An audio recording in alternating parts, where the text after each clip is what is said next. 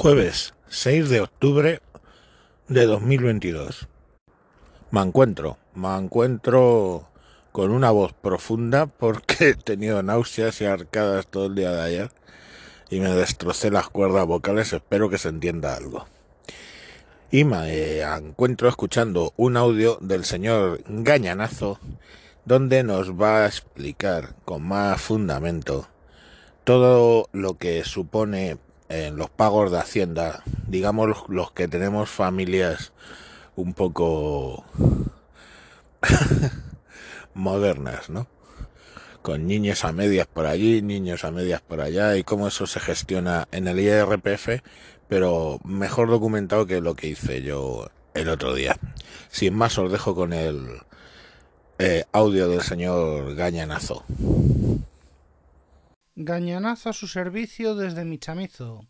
Buenas, mm, soy un oyente habitual del Mancuentro y bueno, después de dos años digo yo que ya era hora de responder a algún audio y debido a que yo ya he pasado por varias colonoscopias de nuestra querida agencia tributaria, pues voy a dar un poquito de luz adicional a lo que pasa con el tema de las custodias compartidas o no tan compartidas, pensiones por alimentos y qué es lo que se necesita. Vamos a ver, mi caso no es un caso normal, es un poquito especial, puesto que no hubo matrimonio del cual naciera eh, nuestra hija. ¿Qué es lo que hice? Pues eh, creé una cosa llamada convenio de paternofiliales, en el cual, igual que en una separación, igual que en absolutamente todo, se estipulan eh, a mayores eh, cómo será la relación de los dos progenitores con, eh, en este caso, la hija. ¿Y qué era lo especial aquí? Bueno, pues tenemos mm, error mío, ya lo digo, lo adelanto. patria potestad compartida, los dos somos responsables ante la ley de los actos de la menor y la guardia y custodia queda en su lado. Bien, aparte de eso hay un régimen de visitas y un emolumento económico, el cual se determinó de una forma, digamos, eh, un poquito a voleo. Realmente fue un... Te doy lo que me pidas, pero déjame en paz de una vez. Así que pidió y pidió unas cantidades que en este momento siguen duplicando lo que las tablas del Ministerio de Justicia y Consejo Superior o Consejo del Poder Judicial o no me acuerdo cómo se llama el órgano del que nadie quiere renovar vocales. Pero bueno, eso es otra historia. Y, bueno, que además que me estoy enrollando demasiado. A ver, que a lo que voy.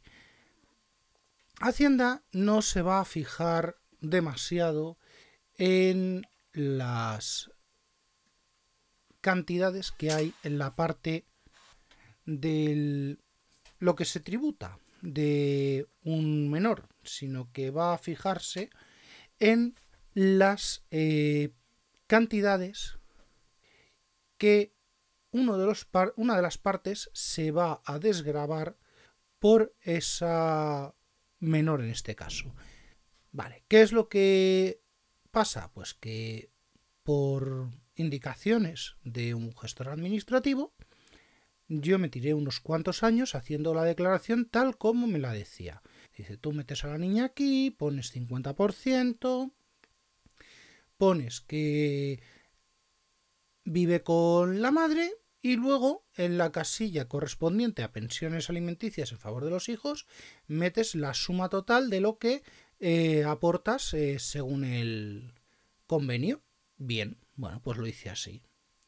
Bueno, ¿qué es lo que pasa? Pues que llegó la última mm, temporada, vamos a llamarlo así, del gobierno de Rajoy y eh, Hacienda, la agencia tributaria, se puso a eh, investigar, a hacer eh, cosas y empezaron a hablar conmigo a través de bonitas cartitas de esas que tienen un sobre grande con una ventana negra.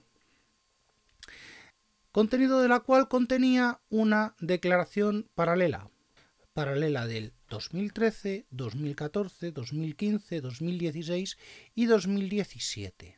Todo esto me lo hicieron en el 2017, con lo cual cinco años hacia atrás de declaraciones paralelas a las que tuve que aportar años y años de recibos, años y años de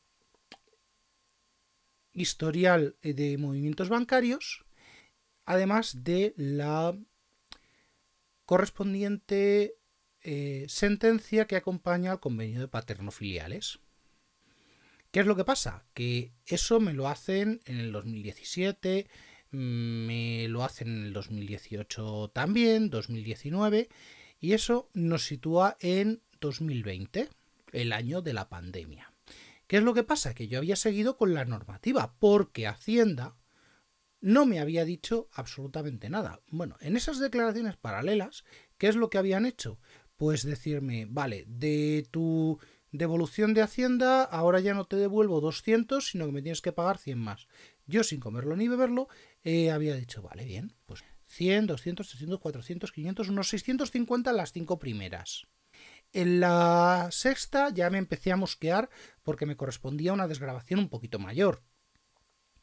En la del 2020 ya por fin me vino porque todas las anteriores simplemente me vino una liquidación, me vino una paralela hecha como manda y con un escrito articulando todos y cada uno de los supuestos errores que yo cometía. Vamos al tema. A Hacienda solo le importa en qué casa pasa la niña el día 31 de diciembre. Fin de la historia. Como el 31 de diciembre lo pasa en casa de su madre, en función de que es la madre quien tiene la guardia y custodia, a pesar de eh, la supuesta eh, patria potestad compartida y todas las demás historias, su madre se desgraba el 100% y yo no puedo meterla como descendiente. Con lo cual, he eliminados 5.500 euros de la declaración del mínimo por descendiente. Por suerte, en el 2018 ya había hecho una pequeña modificación y había cambiado de tipo del 145 de tipo 1 y 2 al tipo 3. Eh, básicamente es decirle, el modelo 145 es la información de retenciones que haces a la empresa. Eh, y es muy simple, eh, la empresa no puede negarse, pero sí puede restringirlo un poco vosotros rellenáis el 145 como si fuera normal, porque sinceramente ninguna gestoría quiere hacer el tema de las liquidaciones, ni quieren hacer regularizaciones. Por eso luego dicen, no, yo es que me, he cambiado de trabajo a mitad de año y no me han retenido nada y me ha venido una hostia del copón. Claro, porque la gestoría de la empresa nueva no ha tenido en cuenta lo que has ganado en el año, eh, ajo y agua, haberte preocupado un poquito. Bueno, yo hice esa modificación con solicitud de unos de unas retenciones un poquito mayores a lo largo del año, con lo cual me correspondía eh, al menos eh, no pagar viendo la que se me podía echar encima con otros cambios. Bien. Con eso orientamos a un renta cero, un IRPF cero, ni para ellos ni para mí o que sea muy poquito lo que haya que pagar o que sea muy poquito lo que hay que devolver. Bien. ¿Qué es lo que pasó? Pues me viene todo esto, me viene con una paralela y me dicen, no te puedes desgrabar a la niña eh, y además te quitamos el mínimo por por descendientes, vale, si es lo que me has dicho, pero también te quitamos la desgrabación por pensión alimenticia. Digo, ¿qué? Espera, espera. Pido cita, me voy a Hacienda. Sí, es que no puedes tener las dos cosas a la vez. Digo, ¿y habéis tardado seis años en decírmelo? ¿O siete años en decírmelo? Eh, no sois. Eh, no sois demasiado buenos. No, aquí es lo que dice el, el señor inspector que está en la planta de arriba. Me cojo, me, asomo y veo que resulta que es el padre de una exnovia de mi hermano que, bueno, me la tiene jurada desde hace eh, mucho tiempo. Ya sé quién es mi inspector de Hacienda, ya lo he hablado con él, he cambiado de jurisdicción y ahora Hacienda me lo lleva eh, uno de los distritos de Madrid. Fin de la historia. Eh, pues eso, que una vez que me han dicho eso, pues cojo, reajusto. Pero bueno, ¿cuál es mi sorpresa? Que al año siguiente me vuelve a venir otra paralela, la del 2021, otra vez con la misma solicitud de todos y absolutamente todos los papeles que ya había presentado. Así que bueno, pues nada, como ya me lo sé, cojo, respondo vía certificado telemático, digo, toma, esto es el informe del banco, esto es el, eh, convenio y en paralelo les cojo y les curso una queja de para qué me piden eh, información y documentos eh, que ya tienen en su poder en el expediente tal, tal, tal, tal. Le cojo y le junto seis o siete números de expediente que tenía por casa. Respuesta. Todavía estoy esperando la evolución de 2021. Estamos a finales de octubre. Y respuesta a la queja eh, buenas, cada expediente se trata de manera individual y no se consultan datos de otros expedientes. Ole sus cojones. Bueno, en resumen, eh, separados, eh, solteros, casados, viudos, lo que sea, con hijos en comunes, con otro ente consumidor de oxígeno, productor de dióxido de carbono que tribute en este país, la falta de un convenio de paternofiliales cursa en vuestra contra.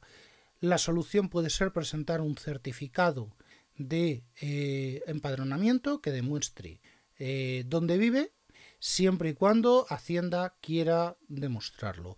La otra solución pasa por presentar una denuncia por tributación indebida contra eh, otra persona física.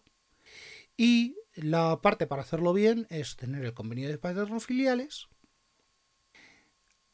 y no tributar por el mínimo por descendientes y sí tributar por la casilla correspondiente al, eh, a la pensión de alimentos del paternofiliales que toque.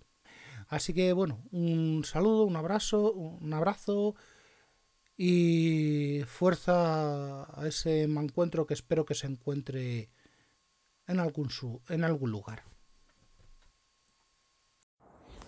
Bueno, ya está ahí el programa de hoy. Como veis, está bastante más documentado que yo en este tema y espero que os haya interesado. Venga, un saludo y hasta próximos capítulos. Adiós, adiós. Joder, se me ha quedado una voz para cantar My Heart.